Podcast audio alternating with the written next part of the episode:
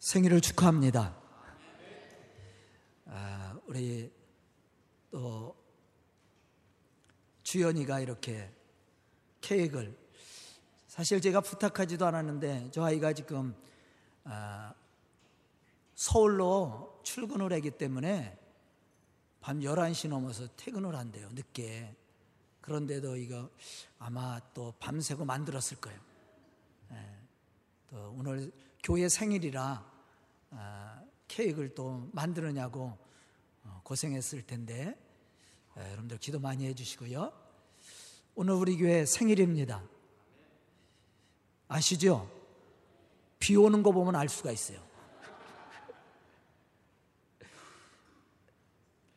누가 그러더라고요. 야, 저기 가물어서 어떻게 하냐 그랬더니, 아이 걱정 말라고, 서강교회 창립예배 날은 비 오니까 걱정 말라고.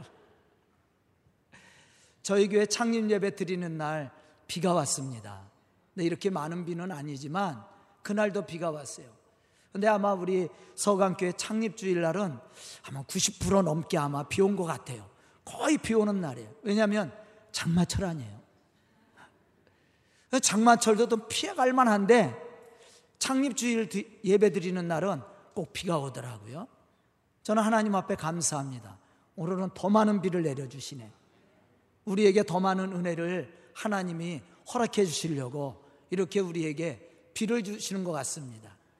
늘 하나님 주시는 은혜에 감사하고 하나님 주시는 축복의 은혜에 여러분들이 넘칠 수 있기를 주의 이름으로 축복합니다. 오늘 우리는 오늘 말씀을 통해 성전이 주는 영적 의미가 무엇인지를 알아야 되고요, 또 성전을 통해 역사하시는 하나님의 충만함을 우리 모두가 받고 누릴 수 있어야 됩니다. 마가복음 십일 장 십오 절로부터 십칠 절에 보면 예수님은 성전에 들어가시면서 성전 안에서 매매하며 불법을 행하는 자들을 내어 쫓으면서 내 집은 만민이 기도하는 집이다, 그렇게 예수님이 말씀을 했습니다.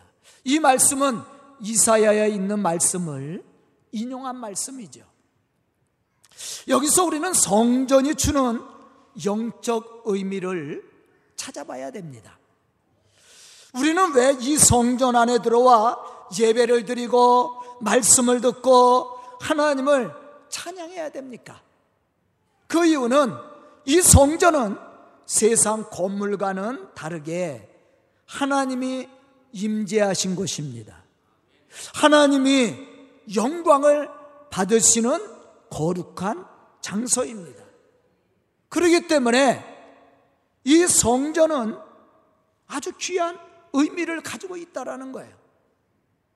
그러므로 성전 안에는 하나님의 살아계심을 믿고 예수 그리스도를 통해 제사함과 구원의 은총과 축복을 받은 사람들이 하나님이 다시 주실 은혜와 축복을 기대하며 예배를 드리고 기도를 드리는 장소죠.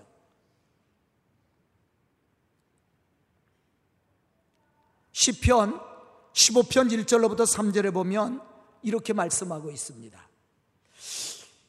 여호와여, 주의 장막에 머무를 자 누구오며 주의 성산에 사는 자는 누구오니까? 정직하게 행하며 공의를 실천하며 그의 마음에 진실을 말하며 그의 혀로 남을 허물하지 아니하고 그의 이웃에게 악을 행하지 아니하며 그의 이웃을 비방하지 아니하며 그의 눈은 망령된 자를 멸시하며 여호와를 두려워하는 여호와를 두려워하는 자들을 존대하며 그의 마음에 서운한 것은 해로울지라도 변하지 아니하는 자로다, 그렇게 말씀을 했어요. 성전은 어떠한 사람들이 모이는 거예요? 이 말씀처럼 하나님을 믿고 하나님이 주시는 은혜를 기대하되 하나님의 선하신 것 같이 선한 마음과 정직함과 또는 하나님을 두려워하는 마음과 또 하나님 앞에 약속한 것은 어떠한 일이라도 지킬 줄 아는 그런 믿음의 사람들이 모여서 예배드리는 장소가 이 성전이죠. 그래서 그 사람들이 모여서 예배드리는 그 장소를 뭐라고 얘기해요? 교회라고 얘기합니다. 성전과 교회는 다른 의미를 가지고 있다라고 얘기했어요. 성전은 건물을 얘기하는 거예요. 그러면 이 건물이 성전되기 위해서는 이곳이 교회가 돼야 된다라는 겁니다. 교회는 무엇을 의미해요? 부름받은 사람들의 모임. 예수님께서 말씀한 것처럼 내 이름으로 두세 사람이 모인 곳에 나도 그들과 함께 할 것이다. 그렇게 예수님이 말씀하신 것처럼 예수의 이름으로 모여서 말씀을 듣고 은혜를 받고 구원을 체험한 사람들이 받은 바 은혜를 함께 나누고 섬김으로 하나님을 영화롭게 하는 것, 그게 교회예요. 교회. 그러면 이것이 성전이 되기 위해서는 먼저 교회가 돼야 된다라는 거예요. 아멘. 중요한 것은 건물이 중요한 게 아니야. 누가 중요한 거예요? 이 건물 안에 있는 우리들이 중요한 거예요. 만약에 이것이 이렇게 교회처럼 성전처럼 졌지만 여기서 예배가 드려지지 않고 세상 것들이 이루어지고 술판이 이루어지고 쌈판이 일어난다면 이게 성전으로 가치가 있어요, 없어요? 가치 없는 거예요. 성전이 주는 의미가 뭐냐? 바로 이 안에 있는 사람들이 중요한 겁니다. 거기에는 누가 계셔야 돼요? 하나님이 계셔야 돼요.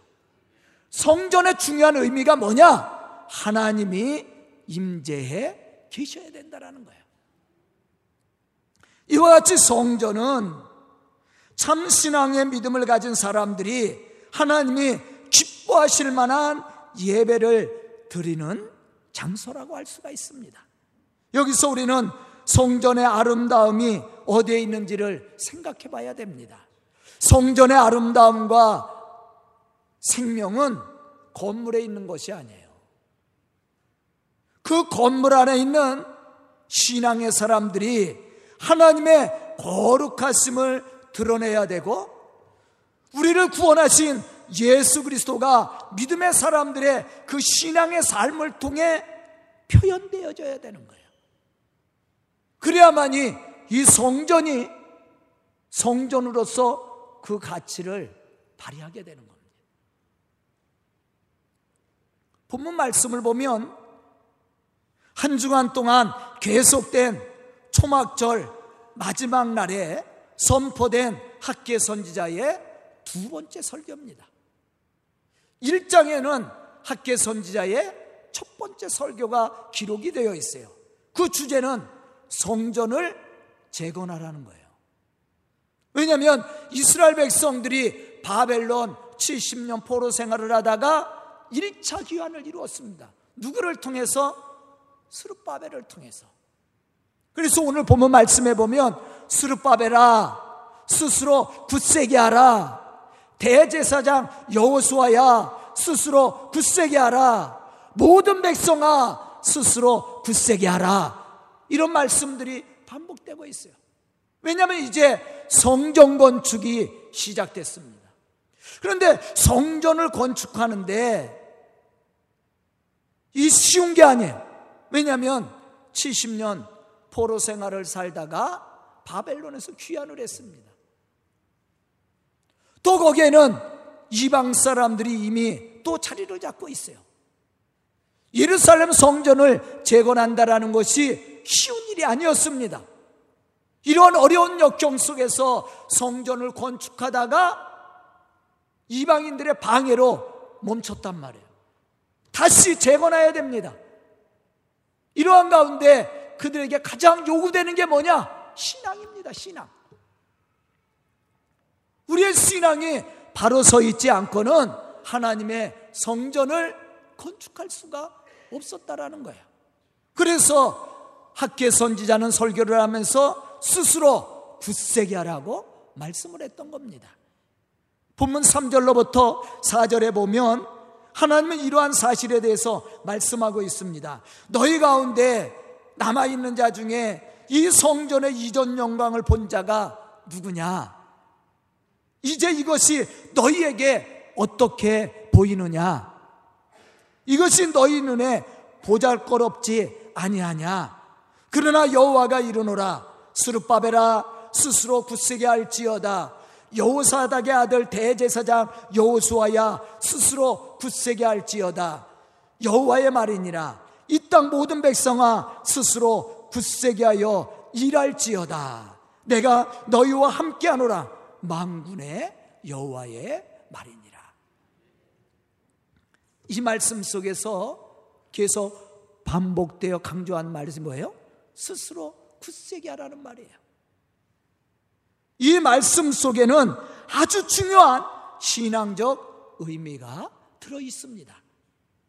사실 바벨론에서 귀환한 이스라엘 백성들이 하나님의 성전을 다시 재건한다라는 것은 쉬운 일이 아니라고 이미 제가 이야기했습니다. 왜냐하면 물질적으로도 부족했고 또 이방인들의 방해가 너무 심했어요.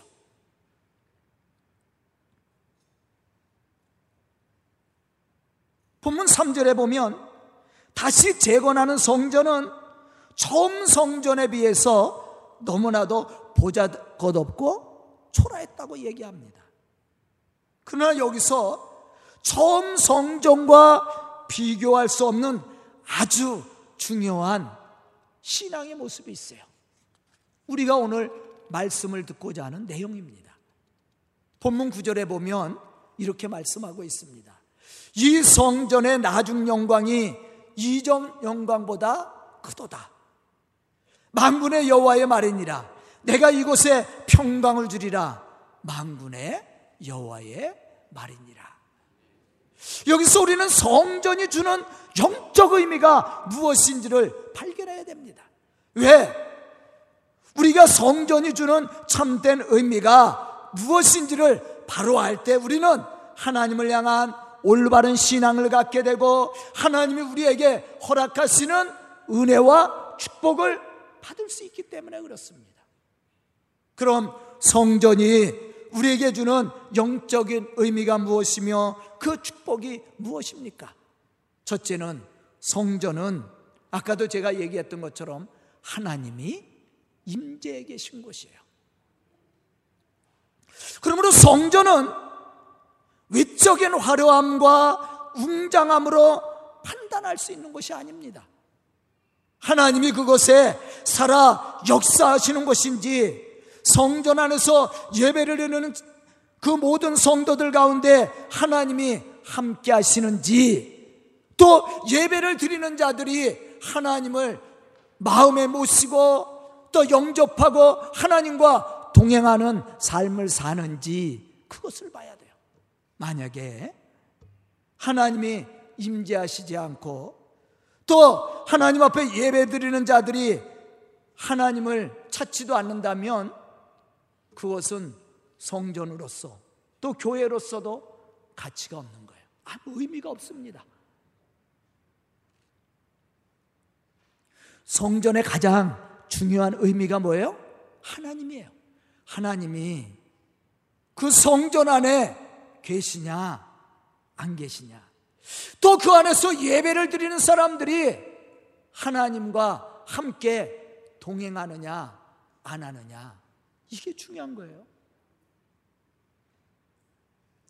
에스라 삼 장 십이 절에 보면 다시 재건한 성전지대가 놓여졌을 때 나이 많은 족장들이 통곡을 했다고 그랬어요. 통곡을 한 이유는 두 가지입니다. 하나는 기뻐서, 하나는 슬퍼서.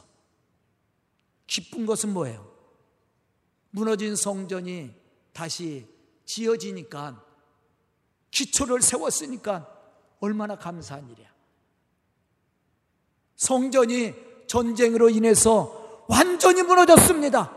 돌 위에 돌 하나가 없도록 무너졌어요. 그 성전이 다시 재건돼요. 포로로 칠십 년 동안 살다가 다시 돌아와서 성전을 지니 얼마나 감격스럽겠습니까? 그런데 또 한 가지 이유가 있어요. 슬퍼서. 오늘 본문 말씀 속에서도 기록이 되어 있죠. 너희가 이전 성전을 보았느냐? 이전 성전과 비교할 때 어떻게 보이느냐? 그렇게 묻고 있어요. 여러분들, 솔로몬 성전이 얼마나 화려하고 웅장했습니까? 그런데 다시 짓는 성전은 거기에 비하면 너무나도 초라했던 거예요. 규모도 작았을 뿐만 아니라 거기에 들어가는 건축 자재가 솔로몬이 진 성전에 비해서 너무나도 초라했던 거예요. 그래서 솔로몬 성전을 보았던 이 원로들이 그 성전 지대가 세워졌을 때 기뻐서도 울었지만 슬퍼서, 너무나도 슬퍼서, 그 솔로몬 성전에 비하니까 너무나도 하찮고 보잘것 없었단 말이에요. 그래서 울었다라는 거예요. 사실 바벨론 포로 귀환 후에 지어진 제이 성전은 그 규모나 재료로 볼 때 솔로몬 지은 성전에 비해 너무나도 보잘것 없고 초라했습니다. 하지만 학개 선지자는 그동안 중단됐던 성전을 다시 재건하는 스룹바벨과 여호수아와 백성들에게 스스로 굳세게 하라고 세 번씩이나 강조하고 있습니다. 왜냐하면 솔로몬 성전에 비해 다시 지어지는 성전은 그 규모나 아름다움이 예전같지 못합니다. 하지만 예전에 없었던 것이 있어요. 그래서 이전 영광보다 다시 지어지는 이 성전의 영광이 더 크리라 그렇게 선포하죠. 그 이유가 있습니다. 여기에 성전이 주는 영적 의미가 있는 거예요. 하나님의 성전은 누가 계셔야 된다라고 그랬어요? 하나님이 계셔야 되는 거예요. 그런데 솔로몬 성전이 왜 무너졌어요? 하나님이 그곳에 계시지 않았습니다. 외적인 화려함과 웅장함은 있었어요. 그러나 솔로몬 성전은 이미 타락했습니다. 이방 신상들이 들어왔고 우상을 섬기고 제사를 드리는데 형식적인 제사만 드렸어요. 하나님 주시는 은혜에 대한 감동과 기쁨으로 제사를 드렸던 것이 아닙니다. 결국은 그 성전 안에는 하나님이 계시지도 않고 하나님을 예배하는 자들도 없었다라는 거예요. 솔로몬 성전이 무너진 이유입니다. 외적으로 볼 때는 솔로몬 성전이 화려하고 웅장해 보였지만 학개 선지자가 설교를 하면서 백성들을 위로하는 말씀이 뭐예요? 야, 스스로 굳세게 하라. 이 성전이 너희가 눈으로 볼 때 보잘것없고 초라하게 보이지만 이 성전이 예전 솔로몬 성전보다 더 영광스럽고 큰 것이 있다. 그것은 바로 하나님이 지금 이곳에 우리와 함께하고 계시다는 거예요. 우리 교회도 마찬가지예요. 여기에 하나님이 안 계시다면, 예배드리는 우리 성도들이 하나님을 의지하지도 않고 말씀대로 살지도 않는다면 이 성전은, 또 이 교회는 아무런 의미도 없는 거예요. 중요한 것은 하나님이에요.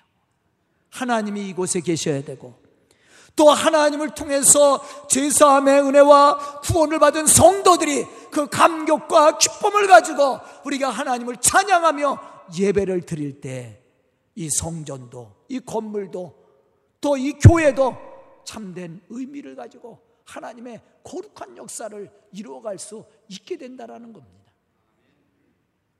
예레미야 칠 장 십일 절에 보면 예레미야 선지자는 그 예전 솔로몬 성전을 이렇게 말했어요. 도적의 구렬과 같다.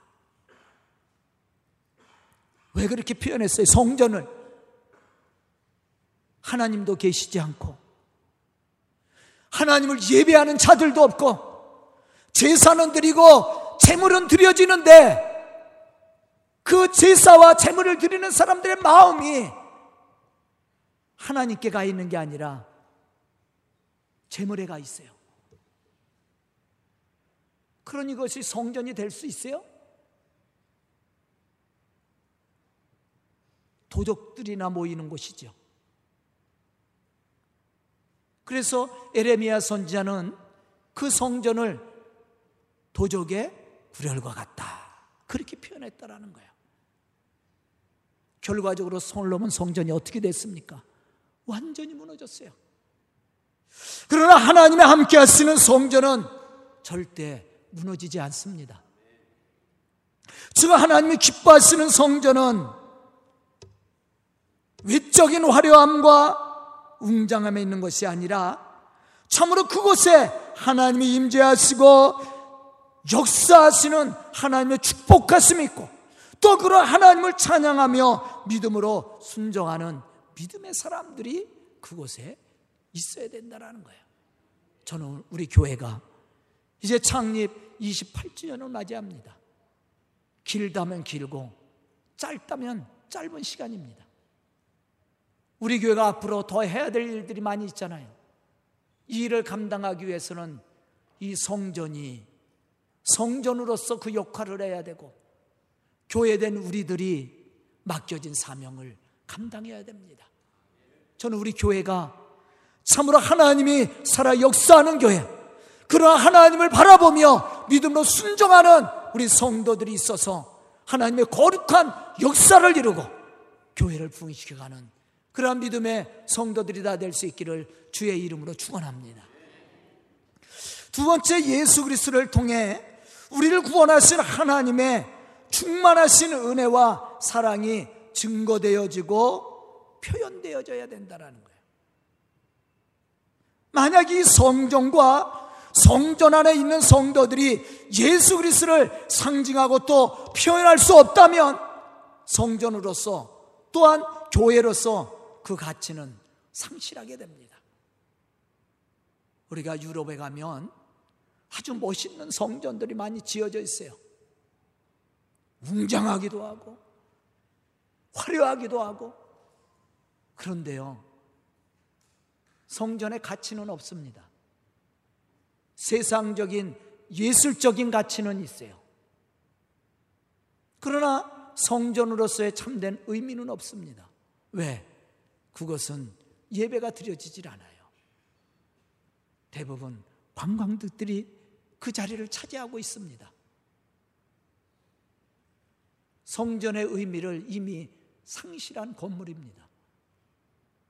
성전은 웅장함과 화려함에 있는 것이 아니에요. 가장 중요한 것은 하나님이 계셔야 되고 하나님의 말씀을 따라 순종하는 여러분들이 있어야 돼요. 교회가 돼야 된다는 겁니다. 교회가 되지 않고는 이 건물은 우리에게 아무런 의미도 줄 수 없다는 겁니다. 그러므로 이것이 성전으로서 하나님의 거룩한 역사를 이루기 위해서는 이 성전 안에 있는 우리들이 중요한 거예요. 우리들을 통해서 예수 그리스도가 상징되어야 되고 또한 예수 그리스도가 표현되어져야 되고 예수 그리스도가 증언되어야 돼요. 그래야만이 이 성전에 아름다움이 있고 웅장함이 있고 화려함이 있는 겁니다. 요한복음 일 장 십사 절에 보면 이렇게 말씀하고 있습니다. 말씀이 육신이 되어 우리 가운데 거하심에 우리가 그의 영광을 보니 아버지의 독생자의 영광이요 은혜와 진리가 충만하더라. 아멘. 교회는 바로 하나님의 은혜가 있고 하나님의 영광이 나타나고 하나님의 진리와 은혜가 충만해야 된다는 거예요. 그러면 이러한 충만한 교회가 되기 위해서 우리가 갖춰야 될 신앙의 모습이 뭐예요? 이 성전 안에 모여있는 우리가 성령의 은혜를 받아야 되고 성령의 감동을 따라 우리가 하나님을 영화롭게 하는 신앙의 삶을 살아야 됩니다. 우리가 그리스도인으로서 부끄럽지 않은 믿음의 삶을 통해 하나님을 표현하고 하나님을 증거함으로 믿지 않은 사람들이 우리를 보고 하나님을 발견할 수 있어야 되는 거예요. 그때서야 비로소 교회가 되고 성전이 되는 겁니다.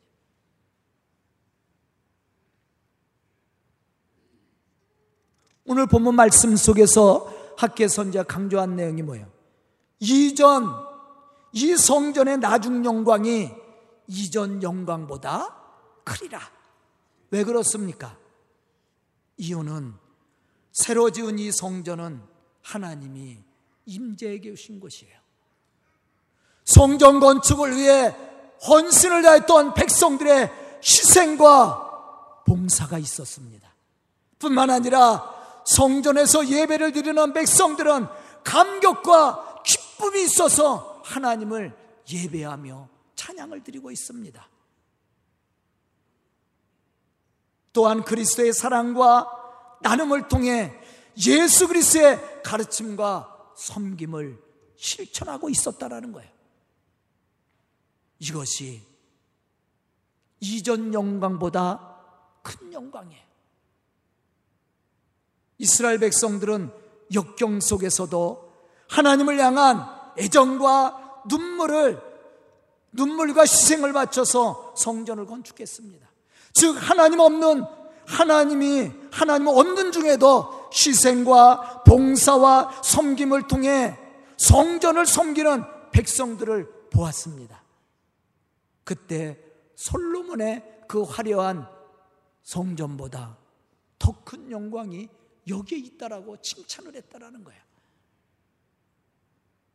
주께서는 우리가 어떠한 종류의 금과 은을 바치느냐를 보지 않습니다. 다만 우리의 마음을 하나님은 보신다라는 거예요. 예수님이 과부의 두 렙돈을 칭찬했습니다. 이유가 뭡니까? 세상적인 그러한 기준에서 예수님이 칭찬한 것이 아니에요. 신앙적인 겁니다. 과부의 두 렙돈은 세상적으로 볼 때는 작은 거지만 영적으로 볼 때는 최고의 것을 드린 거예요. 왜냐하면 생명을 드린 겁니다. 이 여인이 자기의 한 끼를 굶고 하나님 앞에 드렸단 말이에요. 그것을 예수님이 칭찬하고 축복을 했어요. 교회도 마찬가지입니다.